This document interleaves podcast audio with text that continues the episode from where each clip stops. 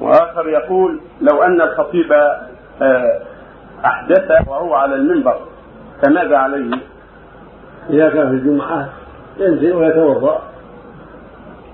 ويصلي يكمل الخطبة خطبة لا يشرب لها الطهارة يكمل الخطبة إذا كملها يتوضأ ثم يصلي بالناس أو يستريد ويصلي بالناس ليس يتوضأ. والخطبة لا يشرب لها الطهارة يكملها فلا عليه الطهارة. ثم بعد هذا يتوضأ ويعود فيصلي بالناس. الجمعة وإن استمر يصلي بهلال يعطلهم وتوضأ وصلى عن الناس فلا بأس. نعم.